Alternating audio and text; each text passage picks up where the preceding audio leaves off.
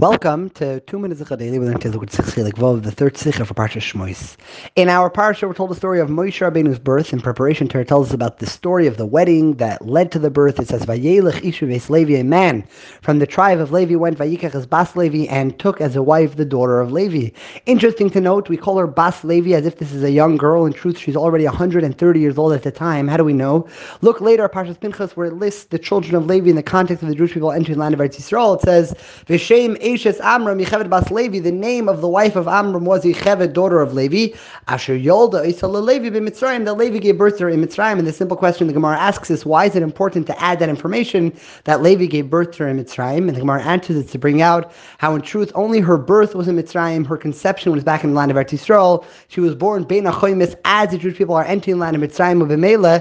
At this point now, when Moshe Rabbeinu is being born, she is 130 years old. If that's the case, why do we call her Bas Yaakov, as if she's a young girl? And the answer is, the Gemara says, there was a miracle. The Abitur transformed her facial appearance. She should look young again, and her beauty was restored. The Rebbe says, if so, there are two important pieces of information that Torah feels a need to share us in preparation for Moshe Rabbeinu being born. First of all, this miracle that happens to his mother, that her beauty is restored, as well as the fact that his mother was conceived in Eretz Yisrael and only born in Mitzrayim. Why is it so important to understand the birth and the personality of Moshe Rabbeinu? That explains a powerful idea.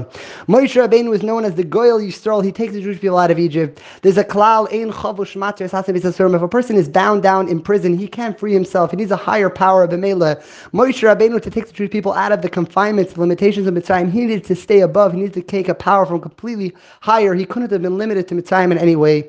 Now let's understand what the limitation of Mitzrayim is all about. There are really two stages. Alter Rebbe explains in Torah how it says Haboy Mitzrayim twice, in Vayigash, and then again in Parashah Shmois in the beginning of our Parsha. And the reason is for this is there were two stages in the Jewish people coming down to Mitzrayim. First, it was a geographic thing. They went from Eretz Yisrael into Mitzrayim, which was a big irida. It was a big downgrade. Eretz Yisrael is a place where you can see a Lukus, Enia Vaile Kechaba, Merechish Hashanah Varachishanah. Mitzrayim is a place where they didn't believe in a higher power. They only believed in nature. Therefore, if you look at the dialogue between Yosef and Pari, there's only the name Elikim, which is the numerical value of Teva, nature. That's all they believed in. They didn't look up. There was no rain in Mitzrayim. They only served the nilos, which represented self-sufficiency. We could create all on ourselves. So just being in Mitzrayim was the first stage of Golos. Ultimately, they still had Yaakov there, who's a great tzaddik, one of the obvious. They still had Yosef there, who brought Yaakov's message down. So they were in the Mitzrayim, but at the same time, they experienced miracles. They experienced things that are higher than nature. Ultimately, then Yamas Yosef passes away, and that's a whole other stage of Mitzrayim where the slavery begins, when the Jewish people are not just in the physical locations, they also don't have the riyah. They can't see anymore vividly this idea of Alekosu. Bemele, Moshe Rabbeinu needs to schlep the Jewish people out of these two stages of Golos. First, he needs to have a miracle happen to him when he's still in Mitzrayim. Therefore, his mother had this miracle.